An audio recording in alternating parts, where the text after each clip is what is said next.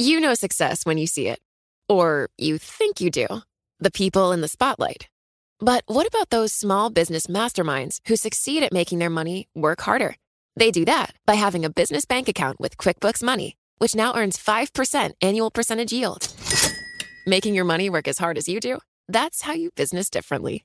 Learn more about QuickBooks Money at quickbooks.com slash 5APY. Banking services provided by Green Dot Bank, member FDIC. Only funds and envelopes earn APY. APY can change at any time. Collaborate for a greener future at the Bloomberg Green Festival, a groundbreaking celebration of the thinkers, doers, and innovators leading the way. From design and culture to technology, science, and entertainment. Hear from inspirational speakers and immerse yourself in climate solutions. July 10th through 13th in Seattle. Title sponsor Amazon. Official airline Alaska Airlines. Get 20% off using promo code Radio20 at BloombergLive.com slash Green Festival. A federal judge has refused to force the Trump administration to resume making disputed Obamacare subsidy payments to insurance companies. After months of wavering, President Trump announced two weeks ago that he would cut off the payments. That prompted 18 states and the District of Columbia to sue, claiming the payments are required under the Affordable Care Act. But on Wednesday, U.S. District Judge Vince Chhabria said he wouldn't order resumption of the payments while the litigation plays out. With us to help explain all this is Brian Rye. He is Bloomberg Intelligence's senior government analyst, and he's here with me in the 99.1 studio in Washington. Brian, thanks for be, being here. Uh, tell us a little bit uh, first just about these payments, what they are, what they're, what they're designed to do. Sure. So, hi, Greg. Thanks for having me. These are CSR, cost sharing reduction payments that are mandated under the ACA. And these are different from the tax credits that uh, lower income individuals can use to pay for their premiums. These CSR payments are intended to uh, to help those uh, those lower income individuals pay their out of pocket expenses, their co-pays, co-insurance, deductibles, uh, those things. And at, at play here is the fact that insurance companies have to make those payments to lower income individuals on silver plans uh, under the ACA. What's uh, not so certain is whether or not the government is able to reimburse the insurance companies for those payments, and that's at the heart of this lawsuit. Brian, what was the judge's reasoning in refusing to restore the subsidies? I, I think the reasoning had had been that a this wasn't necessarily a new issue. The threat uh, that the Trump administration would terminate these payments had been out there for for several months, and several states, including California, who had taken the lead on this lawsuit, had indicated that they were preparing to do this either by raising premiums to offset the cost uh, or offset the loss of these payments, or otherwise shielding affected individuals. And so, uh, I think the judge ruled that look, um, you've already had a chance to prepare, and many states had in fact prepared for that. So there's no need to force the administration administration to do this. And I think we go back to uh, tying this to another lawsuit that the House administ- that the House of Representatives had filed against the then Obama administration, saying that look, Congress had not appropriated money for these uh, CSR payments. So even even though they were authorized by the ACA, unless Congress appropriates them, um, you know that's the, the, those payments can't be made. And um, that had been the initial ruling that uh, that a federal judge had, had agreed with.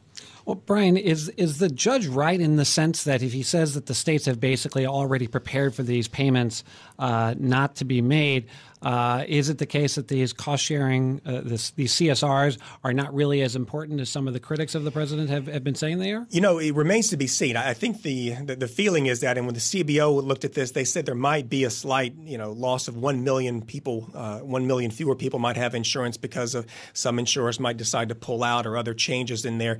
But the fact is, if premiums, if the gross premium were to rise, then the value of the tax credits that these um, silver plan individuals would get would also rise as well. So there might, there shouldn't be a net impact uh, to a lot of the people who you would think would be affected by this.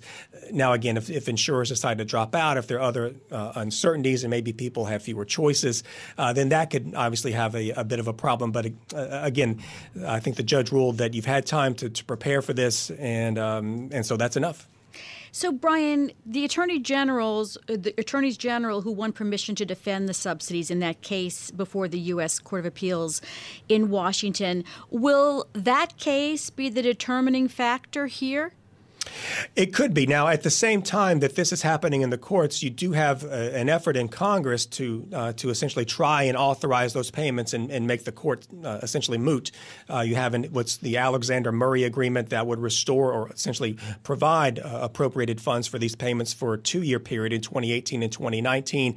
Um, that has some support in Congress. It's not clear if that's something that they're going to bring to the floor for a vote. I wouldn't be surprised to see that happen before the end of the year, perhaps in December, tied with the uh, the budget uh, uh, battle that's going to, or the appropriations battle that's going to take place in December. So I think in the near term, it's probably more important to keep an eye on whether it's the Alexander Murray, the Hatch Brady, some sort of uh, compromise that would uh, allow Congress to appropriate these funds and s- settle the question that way. Brian, only about a minute left, but I guess one of the big questions with any of those congressional uh, proposals is whether the president will support them. Where does he stand right now? uh, what day of the week is it? It's um, you know, something that changes frequently. I think at the end of the day, the president would like to be able to sign something um, that, that, that addresses this while at the same time leaving the door open for another attempt to repeal and replace uh, the law longer term, uh, sometime probably next year once they're done with tax reform.